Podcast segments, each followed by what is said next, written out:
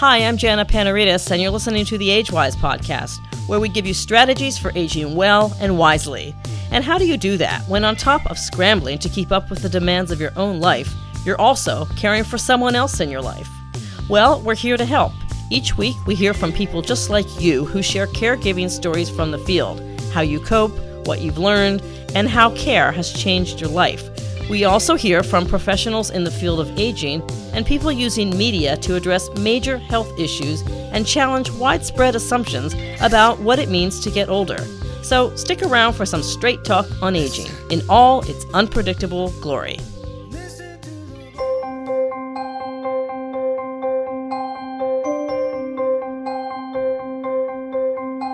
For most of us, choosing a restaurant, a vacation spot, or even what theme park to take your kids to is a pretty straightforward process. But for the 3 million families in the United States with autistic children, that process can be daunting. Just ask today's guest, whose son was diagnosed with autism at 18 months old. Topher Wurts is an autism dad who joins us from Chester Springs, Pennsylvania, to share his family's caregiving journey with their son, Kirby, and to tell us about his new website and mobile app, Autism Village, designed to help families find autism friendly places and services. Topher Wurts, I'm so happy to have you on the show. Welcome to the AgeWise podcast. Well, thanks for having me. I'm happy to be here. So, before we talk about Autism Village, if we can, I'd like to go back to the time of your son Kirby's diagnosis. What do you remember about how you and your wife, Jana, who has the same name as me, what do you remember about how you and your wife reacted? Well, geez, there's a lot there. Um, Yeah. Try to touch on, you know, try and touch on a, a couple things, I guess, because I get this question a lot, especially from new parents or parents that are maybe trying to decide whether or not they believe maybe the, the diagnosis or what they're seeing. And so I would say that the diagnosis itself, we were very fortunate. And I wrote a number of blogs about sort of these things too that are on the website um, at Mhm. autismvillage.com. So, but I'll try and summarize it for your audience at about 18 months old, we had had uh, our first child and our second child within 11 months, and Kirby was about 18 months old. And I was traveling a lot for my job, so we decided to see if we could get Janice some help. And um, we ended up with a young lady from New Zealand coming to do some nannying for us. And she had worked in a preschool. Her name's Nikki, and she had worked in a preschool, and they had had some children with autism. So we were really, really lucky in that uh, essentially Nikki it was familiar to her, and so she brought to attention to our friends that she thought maybe Kirby was on the spectrum. We didn't call it a spectrum then, but and they encouraged her to talk to us and supported her through that, and then that led to us talking to Easter Seals and. You know that was tricky because as parents, you're sort of dealing with a lifelong diagnosis. So I was resistant at some level. I think uh, many parents are.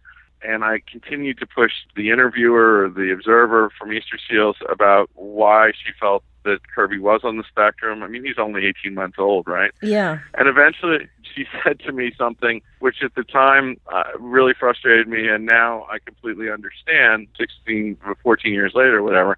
Uh, and that is, listen, I've been doing this a long time, and I can just tell. Mm-hmm. And of course, she could just tell, and so could Nikki just tell, and now I can just tell because I'm in a, you know, and so there's, but that's tough when you're a parent. So that's the first part. So then I wrote a chapter for a book called The Gift of the Hit about the way parents react and what the, you know, emotions are around that. And part of the thing is, is that when we get a diagnosis, we all have this sort of imaginary future child when our when our children are born. Yeah. They're going to be astronauts, a Mhm. physicist, and you get a special needs diagnosis, and that imaginary future child kind of dies all at once instead of over 20 years by a thousand cuts as we do to our parents, right? That, Mm. And then they kind of 20 years on, they're kind of like, well, yeah, I, I like you. You're nothing like I thought you were going to be when you were born, but you know what? You're all right.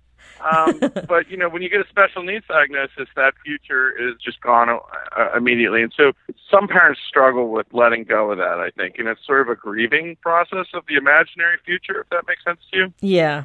And so I'll say that about it, and then I'll finalize by saying the advice I give parents now is. Listen, the worst case scenario is is that you get a diagnosis and maybe it, you're overdiagnosing, but you're going to get more support and it's not going to hurt your child. But if you get less, you're losing precious time between the time they're born and the time sort of when we're in our late 20s when kind of our brain is set and we are who we are. That's an important time to help these kids make progress. And so I encourage parents not to resist the diagnosis, but to get fully engaged. And then if it turns out that it's not correct or not that much, the worst case is you just spend more time with your, your child, helping them and educating them. That's okay. Mm-hmm. And did your wife react similar to you, or how did she react? Well, we're a we're a pretty good team. I mean, we've stayed together. Obviously, um, you, you may know the stat: 68% of couples that get a, a special needs diagnosis divorce by the time the child's eight. So wow, I didn't know that. Wow. Yes, 68% by the time the child's eight, and so unfortunately, it's the dads who mostly kind of go, and the majority, you know, vast majority of these kids are being raised by single moms, and studies show that they often have a neurotypical peer more than 50% of the time, and and hold down a neurotypical peer. I'm sorry, could you explain that? neurotypical peer. So so you know uh, a brother or sister that's just normal. I see. We don't okay. say normal. Okay. Normal's a drier setting. You know? Right. Neurotypical. Okay. Although you know one could argue with the prevalence now of autism that what's neurotypical today tomorrow might be reversed, but uh, in any case, they're raising a brother or sister, and they're holding down, on average, one and a half jobs to make ends meet. And so there's a vast population of single moms out there trying to make this work, right? So that's noteworthy. Um, we didn't go that route, obviously, so we worked together as a team, and we we're pragmatists, and so we got, you know, we just accepted it. And one of the wonderful things that comes out of that is, is that then you can celebrate every day instead of kind of back to that death 5,000 cuts over 20 years comment, instead of being kind of disappointed that our kids aren't working out the way we planned every day, you know, we're celebrating progress every day. So once you let go, there there's a beautiful silver lining in that. Right, so, and I'm guessing your, ch- your that your your kid feels that positive energy, and that's a plus. Like any kid would. So. Yeah. Yeah think so. So the autism spectrum is pretty broad. Can you just, for folks who don't know, describe describe the different types and where Kirby falls on the spectrum? Yeah. So um, the the the phrase autism spectrum um, or ASD stands for autism spectrum disorders mm-hmm. is relatively new, you know, and likely some of the levels of diagnosis that we're seeing now are a result of uh, more awareness yeah. and a broader definition. Mm-hmm. So it's one in 42 kids now being born is being diagnosed on the spectrum, and three quarters generally, roughly, are boys. So it's really a, a big a big issue for for boys. The spectrum is quite wide. So at the one end, you have people that are maybe just socially awkward. They don't get the social cues in the past maybe they were they were sort of the geeks or whatever you know we go back to the big bang theory with sort of a bunch of scientists that maybe are on on the spectrum at different levels and sort of the cool neurotypical girl you know that is their mm-hmm. translator mm-hmm. right and mm-hmm. um you know and at the other end of the spectrum you've got kids that are uh nonverbal it's pretty common for the autism stuff to be mixed with some other disability, um, mm-hmm. uh, commonly uh, seizures, disabilities that include seizures and stuff. So, you know, at the far end of the spectrum, you've got nonverbal, non-social, potentially, you know, fairly significantly intellectually delayed kids, maybe that have something else for kids. So it is a very wide spectrum. I guess I'd say Kirby somewhere in the middle. I mean, he's verbal. He's not wildly conversational. He doesn't really have any social issues, though um, gets along with everybody. Certainly, his learning is delayed. And one of the things that we, you know, that, that kind of I've come to think about is is that kind of our education system is a little wacky in some ways in terms of when we kind of when we start and stop trying to educate kids mm-hmm. because essentially what we know from brain scans now with the autism population is is that the part of the brain that's lit up is kind of the core and the stem and not so much the frontal cortexes. And of course, that part of the brain is the part that doesn't have any language. It's the oldest part. It's fight or flight. The limbic brain, right? Yeah. The limbic brain, right? Mm-hmm. So, so autists tend to be more limbic. And the way the brain builds is that the brain cells swim out from the center essentially. So there's a view that in the autistic population, they haven't swum out successfully to really get the typical prefrontal cortex mm-hmm. development. Mm-hmm. Interesting. And of course, the prefrontal cortex undergoes the last major makeover in the brain and brain development, which happens between puberty and sort of late 20s, which is why, you know, we have college age kids jumping off of roofs into three inches of snow, right? The uh-huh. reasoning isn't, isn't quite there, right? We all uh-huh. know about the 20 year old making bad decisions or whatever.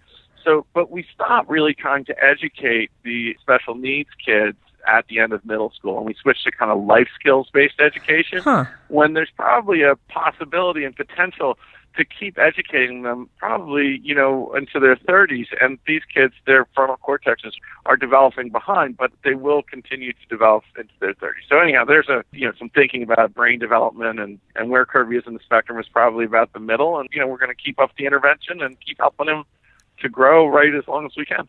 Right. So, so how old is he now? How old is Kirby now? 15? Yes, he's 15. He's 15. So, of course, your life has changed dr- dramatically since the diagnosis. Can you give us an idea of how it's changed outside of the the uh, the website you started, et cetera? You were traveling a lot. Yeah, so it's kind of funny. I mean, Jana says to me, you know, you you remember when we got this diagnosis and we were talking about it that we said we weren't going to be the family that made our whole lives around autism. Uh-huh. And, and, you know, you you said to me, she says, you know, and then she says, but you, Topher, have have actually started this nonprofit and and turned it around. So it's kind of funny, marital anecdote there, but uh-huh. everything everything changes. It really does. And you really have to get your mind into the fact that you're in this new mode. So yeah, I left the job that I was in, which was a global job with lots of travel, so I could be closer and spend more time with the family. And was that hard know, for you? And um, I don't know that it was hard. It's just different. I mean, you know, you're on mm-hmm. sort of one career path, and then you have to make some pragmatic decisions. In the end, maybe I would say it was it was better in, in many respects. And so that changed my certainly changed my professional path, if you will. And Jana's uh, background is in hotel and restaurant management and so forth, and and really this meant that she changed her kind of um, professional trajectory too to be at home more and focus on Kirby more. So, um, and there's a little resetting of, of your own kind of how you measure yourself in that. Yeah. And then, of course, Herbie's a happy guy. He's a very busy guy, mm-hmm. and he's a very curious guy. So there's a whole series of blog posts about the day that you know he tried to make his Thomas train train stack smoke, so he you know lit a bunch of trains on fire. And, oh, wow. You know, we had house full of smoke, or the day he decided that he was really into Frozen, so he used uh, baby powder to make it snow in, in the house. And, wow. You know, so Jana loves to cook, so all of her carefully curated spice collection gets mixed up into boxes to make train cars full oh of my. stuff so so you have all different stuff and Yeah. then of course you have in our case he has an older brother who's neurotypical hmm so you know then there's all the thinking about making sure the Kirby doesn't expand to fill all the available air and energy in the room Right. and and what's it like to be the other one Yeah, what is it So it like really- for him? well he you know they're buds but they're it's almost like raising two only children they intersect and they they enjoy each other and Zandy will certainly come to Kirby's defense and so forth uh you know but at times he's also you know I think kind of feels like Kirby is the tail wagging the family dog you know so Mhm. it's a tricky it's a tricky thing uh we've worked hard to try and make sure that Danny doesn't feel like this was a burden on him so that later in life i mean as parents we have to think about what happens when we're gone and Yeah. zandy is what what is here for kirby so Mhm. it's a tricky thing being the sibling for Yeah. sure Your Um, son's name is Zandy. zandy yeah That's a great name. it's a, that a- nickname it's a nickname. from a family name Okay, I was just gonna say that's too cool to be anything but a family name or a nickname. we started from the nickname and worked back. Like we knew as Andy, we wanted to call him Zandy, and then we're like, okay, what can we use that will get us there? So anyway. so, what if any resources did you have in those early days? boy, you know the no- the amount of resources we had and the amount of resources today are just. And then there were parents that had gone before us that had really were trudging through the Yeah. the resource desert. I mean, we did not have a lot, but there was enough to grab onto that we were able to try and inform ourselves and be, you know, we were curious people. We took a very positive, how do we make the best of this kind of approach? So we found resources and it was, you know, a friend from my professional life whose wife was a special ed attorney or is a special ed attorney in Connecticut who was the one who coached me as I now do other parents about don't worry about an overdiagnosis. You know, as I said, you know, better to mm-hmm. have too much support than too little. So, you know, we had support like that. We were able to find the Easter Seals organization. That led to what there was in the school system. But, you know, it was pre iPad, pre iPhone. Right. And so devices, there were very expensive specialized devices to help kids a lot of the resources were analog, you know, little cards and print pictorial cards mm-hmm, to right. help the kids. Flashcards. Uh-huh. Yeah, you know, they call them text cards. So uh-huh. They could make sentences out of pictures. So, you know, all that changed dramatically with the advent of the iPad. And likewise, the amount of presence on social media certainly has grown a lot. There are more autism related nonprofits in the United States than any other category. So it mm-hmm. shows you that there's wow. a lot going on there. So it's really exploded. A parent starts today also, you know, on a journey of discovery, but with a lot more stuff in the support area than we had for sure. Mm-hmm. I did not know this, but autism is the fastest growing developmental disorder in the United States. So in my birth year, it was one in 2,500 diagnosis. I'm 51. Mm-hmm. So now it's one in 42. And, you know, there's. Wow an MIT researcher hypothesizing that it'll be half of all births by 2020 or 2025. So, you know, it is it's growing fast. Now, of course, it's a wide spectrum, as we said. Yeah. So, you right. know, you've met one person with autism, you've met one person with autism. Right. So tell us about the Autism Village project, I guess you could say, how it started, its genesis, and its progress. Take us through that. Yeah, so I guess I would say that that it really started at the transition meeting with our school district when Kirby was going to be of school age. Mm-hmm. And Jana and I went, um, we left Kirby with a babysitter and we went to find out what the school program might be like. And when we got there, we were confronted with a room full of women with children at their feet, typically their autistic child, and often with a peer, brother, sister. And you know, it was like sort of walking into a land of single mom zombie families. And I remarked to Jana, you know, the tragedy of this is that given our background, our experience, our professional life, we're going to advocate for Kirby and he's going to get great support. But, you know, there's probably somebody in this room that has a kid that could go further who's just so stretched, so thin that she's just not going to be able to advocate and get the level of intervention for her kid who maybe could go further mm-hmm. than Kirby could. Mm-hmm. And and I say that was the genesis because essentially I tinkered around with how to use technology, my background technology, technology startups, media. So how can we use some of the mobile web technologies to support this community? Lots of people were working on educational materials and causes and cure research was common in the big nonprofits, but a lot nobody was really working on the day-to-day practical challenges. Mm-hmm. And as we went through the process, what I realized that the first thing autism parents talked about when we met was, do you know of, or where do you go for, you know, a dentist, a doctor, a restaurant, a safe playground or park, a school, a teacher, whatever it was.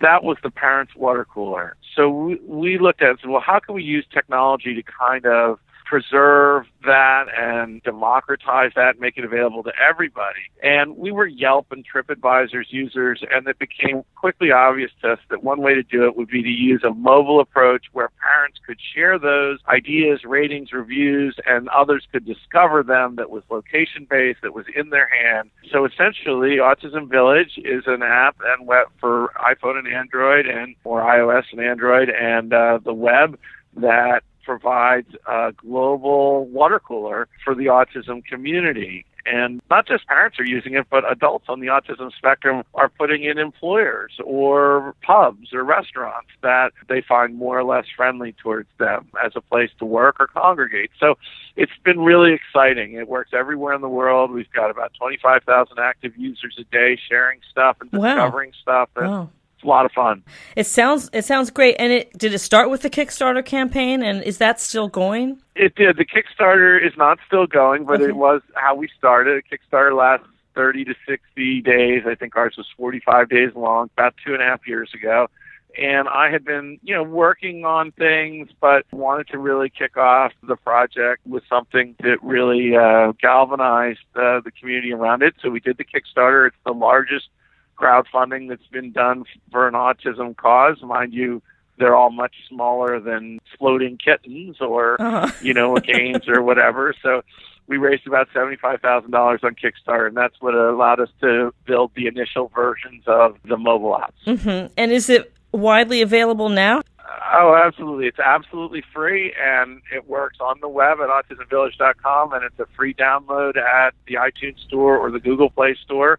And so it's a free resource to the community. What we do is is that we also have built a training, a basic training program about yeah, I how saw that to for businesses. yeah, interact. Yeah, for businesses, right? It's called it's at autismfriendly.com. So it's an online, self-paced training, takes less than an hour, and it helps the people that work in the businesses that serve the public to understand the autism community and how to be successful. So, as I said, in my birth year, it was one in 2,500. And if you think about, for example, I'll, I'll pick on museums for a minute. If you think about museums, the volunteers who are docents at most museums are grandparent age, so they did not grow up with this. So Right. when they see a child on the autism spectrum struggling with um, a crowded room or a loud noise or you know or something like that, they see a poorly behaved child or a bad parenting or indulgent parenting job, and they don't understand the spectrum because they didn't grow up with it. So one of our big supporters at AutismFriendly.com are museums that get the training to share with their volunteers and their staff. Likewise, restaurants, amusement parks, anybody that serves the general public can come in there. And we charge a small fee to businesses for the training, and that's what allows us to keep the main ratings and review service free. Can you give us an example of the reaction that you've gotten from some families? you know, if you look at our social media presence and the comments there, the comments, uh, we struggle a little bit in the Google Play Store because there's so many variants of Android phones that the app doesn't always work perfectly, but we, we you know, we try to respond to them. But everywhere else, if you look at the comments, you just see wonderful, quotable testimonials and ratings and reviews. And as I said, my background is media, specifically financial media. So I joke it's much better to wake up every day and get love mail from families who are using the app than it is to go to work and get hate mail from traders that the product has glitched or caused trouble. But our parents just love what we do and and they tell us every day and it's uh, it really keeps us going. Well, you know, so many apps that are trying to make headway into the healthcare space. I don't know. I question the user friendliness of them, what they're worth. I think the cool thing about this app is that it's very practical and it was designed by someone who comes from the place of need. So I like the practical aspect of it and I like the fact that it's kind of a Yelp for autistic families. It just, it's brilliant. Well, thank you for saying it. I, that's exactly what we tried to do, right? We just tried to solve. We uh, again, we just tried to apply technology to what the community was demonstrating that they needed whenever they met. So, hmm So I want to know more about Kirby. What are his interests besides wearing lots of hats at once, which I noticed in the Kickstarter campaign, which is so cute. I love that. you har- you hardly ever see Kirby without a hat or multiple hats. So, um, one of Kirby's things is is that he's a very sensory centric kid, and he elopes. Which means he runs away, and and when he has an urge to run, I mean, he just needs to run, and he doesn't really pay attention to safety or direction or have a destination in mind. But uh, he, he's taken recently to wearing sort of uh, a nautical captain's hat, which um, is quite helpful when I need to call in, you know, the National Guard. Well, I've never had to go to that level, but uh, to help search for him because it's like, well, he's the kid wearing the captain's hat from Gilligan's Island or whatever. but anyhow, he does love his hats. He's a huge fan of um, of trains and Thomas the Tank Engine in particular, and and in this group in this population are a lot of kids that love the cartoons that are essentially machines with faces. So you have a right. huge Thomas following, Bob the Builder following, you know, these sort of things. And the reason is simple. Uh, facial expressions are very complex and difficult for these kids. And in this case, but they desire friends and they have the same need for friendship that we all do. So a face that is quite structured and codified so that there's only so many expressions is easy for them to understand. So he loves that stuff, and uh, he's a member of a, a Boy Scout troop for all kids with autism. So, yeah, I read about um, that. How'd you find that? Well, uh, my younger son was interested in scouting. I never did it, and when I called the local council, they asked if I had any other kids. I said I did, and, but the other one was uh, on the autism spectrum, and they said, "Wow, we have a dad who started a troop." So we found it that way, and it's Zandy's in kind of the partner typical troop, and mm-hmm. they go on camping trips together, and the typical kids are like big brothers that teach the kids with autism. The scouting allows folks with disabilities to continue past the age of 18, so um, we actually have found other troops in, in the Maryland area and across the country that were very progressive, that have 50 year olds that are on the spectrum that, you know, are still working on their requirements and working that is toward, fantastic. through that stuff. It's a great program, and of course, it's topical because it's on my mind given a lot of what's in the news cycle today. It's, uh, you know, scouting's I do not do scouting. I'm I'm not, as they say, a green blooded scouter. um, but uh, my own experience with my boys has been that the organization's been incredibly accepting and a wonderful resource to teach life skills and quality behaviors to both my special needs son and my typical son. So it's a great. He loves that. He loves to go and camp and do and all that. Mm-hmm. I'm guessing that your social circle has changed a bit over the years. How has it changed? And when you go out, how has your perspective shifted based on you know how folks around you respond to Kirby? Yeah, so um, the isolation that comes with a shrinking social circle is is a challenge for the community in general. Mm-hmm. Um, we've done a little better there. We've got a good core group of friends, but it certainly you know has shrunk some. We don't get out as much, and we can't. It's hard to find babysitters for special needs kids that elope in the middle of the night or whatever. And, you know, and I'd say we're at the luckiest end of the spectrum, but there's a lot of very lonely, very isolated single moms, which is why the social media in the community is so strong. And it's it's tough. It's tough for sure. And the trick is is that even the folks that are empathetic struggle to kind of understand the reality of day to day life with a special needs child.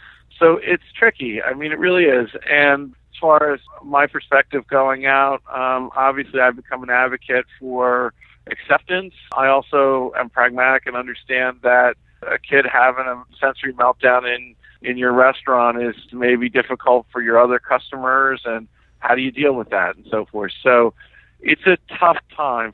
For the most part, I'd say that we experience more acceptance than not you know, I would say that the younger the folks are, you know, the better it gets. Like the kids have grown up with these, uh-huh. you know, with these special needs kids. So in general, the the millennial generation is more accepting maybe than than the grandparent generation, just because they understand it. Yeah, and, and so forth.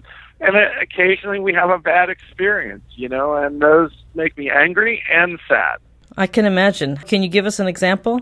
Yeah, I would say that we were with the grandparents in Cape May, New Jersey, and we took Kirby out. Kirby loves to dance. He's got one of my friends who's a musician, and we take him and we dance.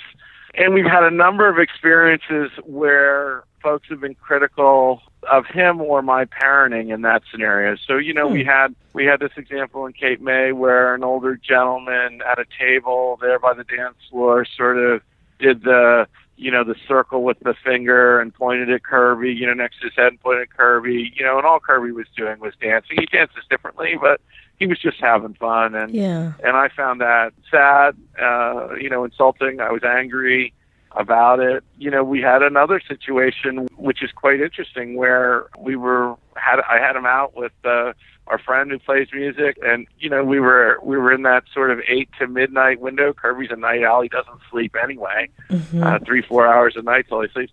Wow. And uh, you know, he he was dancing, and there was a table of young people there, and and uh, a young lady came over to where where we were sitting, and you know, and declared that she was a special ed uh, undergraduate at the local college, and that what we were doing was cruel, and how could we keep him out? And you know, he'd been covering his ears, which is how he managed his sound level, Mm-hmm. and and and really and, and really led into us for, for essentially being abusive parents to Kirby when actually he was having the most fun he ever has with his uncle Dan playing music and doing all that. Yeah. So um so that was tough.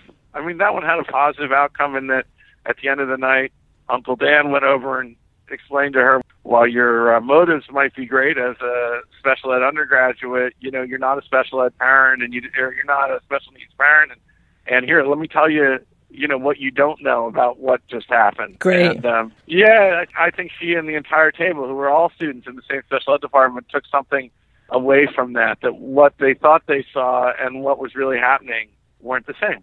well meaning too, probably the criticism, but still. Sure was. Yeah, that's tricky. Sort of Tricky would be a word we use a lot. Yeah, tricky. By the way, for listeners, I want to remind everyone that Topher's wife has the same name as me. So when you hear him saying Jana, he's talking about his wife, not me. Very strange right. coincidence. Um, how have you changed over the years of being an autism dad? Well, I, I definitely say that I have accepted a level of flexibleness that maybe I didn't have. I mean, I I've always been, uh, geez, I've always been a goer and a doer. I started, uh, you know, a software company when I was in sixth grade that we sold, Wow. we sold early on. And so I, I've been a, a student of business and technology and sort of, uh, had, uh, deep admiration for the leaders in the tech space, people like Steve Jobs and so forth, and imagine, you know, I would do great things one day. I didn't imagine it would be, you know, a social engineering project for the autism community, uh, maybe, uh, and I don't know if that even qualifies. But you do have to adjust, you know, your perspective on your ability to control and so forth. But there is a component of really coming coming to understand what the phrase carpe diem means because we live for the day here every day and there's a release in that but it's not always easy to let go of where you thought you were going or the level of control or the speed at which you can get there and so I would say the biggest change in me is kind of a lot of work around my own ability to be flexible and adjust the play according to kind of what we're dealing with on that day. Yeah. If Kirby doesn't sleep much, are you getting up in the middle of the night, the two of you? well, um, Kirby's sleep pattern is a funny thing. I worked for a guy that only needed a you know one sleep cycle. He slept four or five hours a night, and and he didn't have a, a family or a spouse or anything. It Mm-hmm. always seemed like he had a full day on me when he got to, to work. so it prepared me well for Kirby. um, there are lots of people that that of course don't need a full night's sleep. That sort of one sleep cycle is enough. Kirby would be one of those. Uh-huh. Um, whether that's from the autism or just who he is, I don't know. So in the early days, we would do shift work. You know, uh, one of us would stay up late, Mhm. the others would get up early, and we would each get kind of our eight hours, but you know, staggered.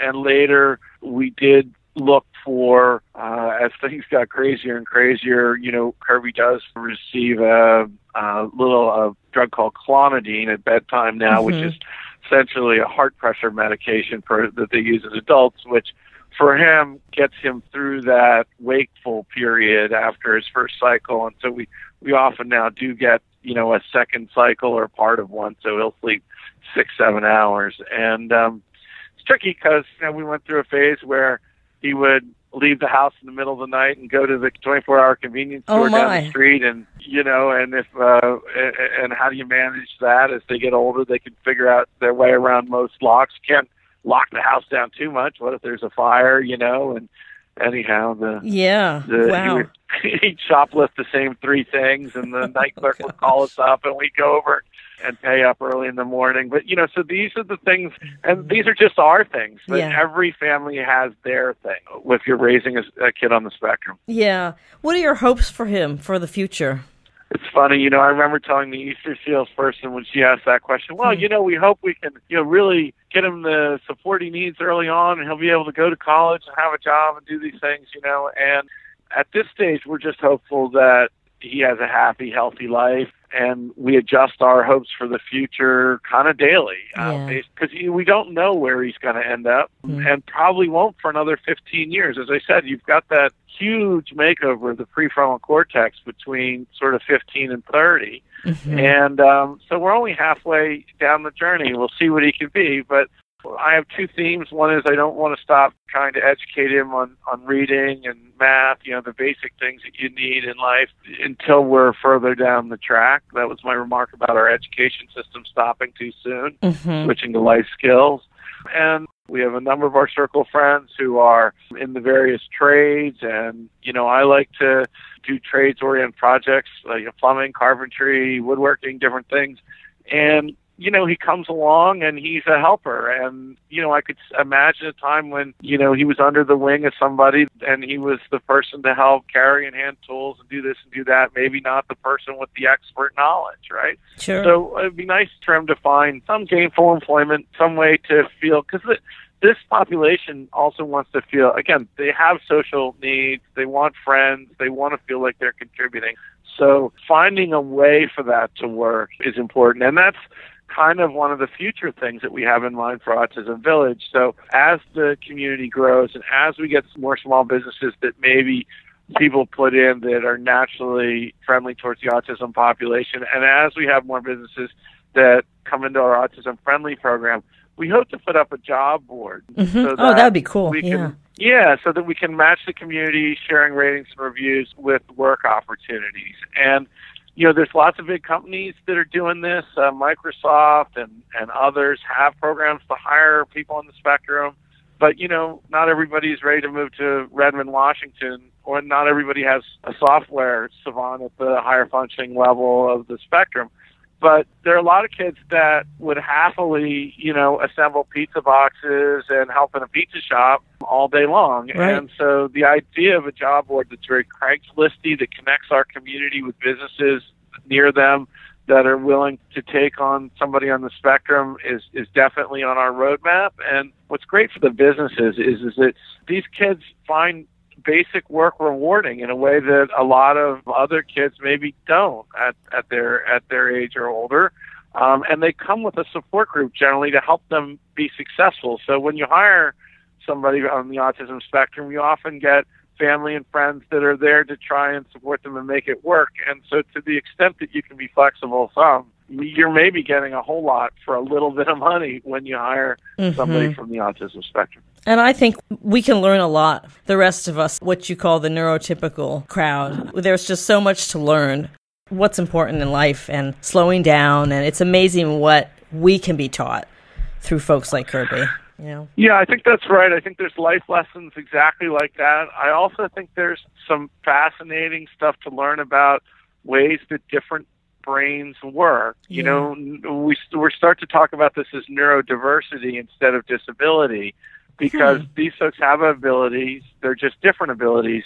And if you read books like from Temple Grandin, who's a autist, uh, maybe the most famous one, Mhm. like Thinking in Pictures, or um, some of the books she's written about how animals, uh, maybe, and and the visual part of the animal brain and the autistic brain are similar.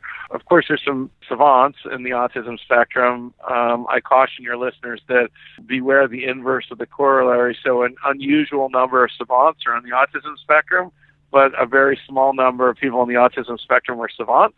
So, um, Hmm. don't go and say to your parents or friends get an autism diagnosis like, well, is your child brilliant in math or what? Because it's the inverse that doesn't work. But you know, the large majority of autists are just typical people. But um, interestingly, uh, there's a math savant that on the autism spectrum that wrote a book, Born on a Blue Day, fascinating view into how his brain works. Born on a Blue Um, Day. Is that what it's called?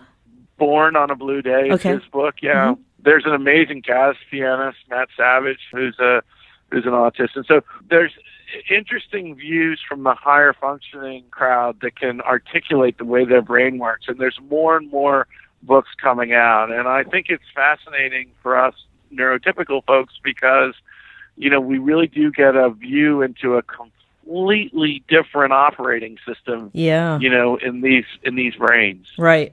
I love the phrase neurodiversity. Wow, I'm learning all kinds of new phrases here. Topher, what do you want people what do you want people to know about autism that they may not know other than what you've shared?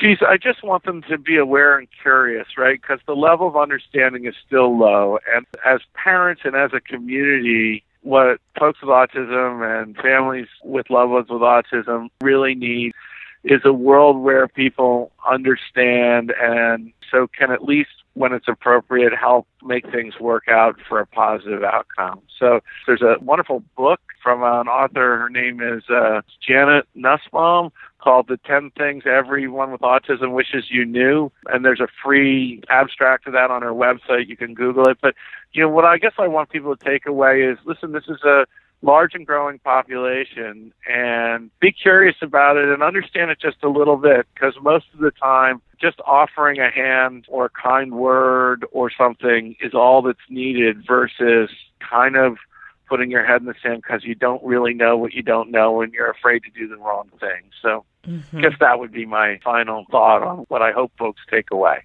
And where can listeners learn more about Autism Village? AutismVillage.com is the uh, main website for the Yelp like service, and the apps are free on iTunes and Google Play. And then AutismFriendly.com is the main access for the training for anybody that's interested in taking the training or businesses that are interested in it for their staff. Topher Wurts, he's the CEO and founder, along with his son Kirby, of Autism Village. We'll have a link on the AgeWyz website to the books, etc., that Topher has mentioned during the interview. And you will find links on the AgeWyz website to Autism Village, Autism Friendly. Topher, thanks so much for being on the show and keep up the great work. Thanks for having me. Obviously, I couldn't turn down an interview opportunity from somebody named Janice, so um, it was great to be here. Thanks, Topher. Bye. That's it for today. Thanks for listening. If you like this show, please tell your friends and subscribe to the show wherever you get your podcasts. And don't forget to check out some of our other episodes. Head on over to agewyz.com, that's A G E W Y Z, or Z, as my Canadian mother says, and use our search feature to discover some great conversations with guests who talk about issues of specific interest to you. You'll get tips, find links to useful information, and best of all, know you're not alone. The AgeWyz podcast is produced and mixed by me, and it's distributed on the nationally syndicated Speak Up Talk Radio Network, the 24 7 streaming and on demand network that's always on for you. I'm Jana Panarites. See you next time, and remember every caregiver has a story. I want to hear yours.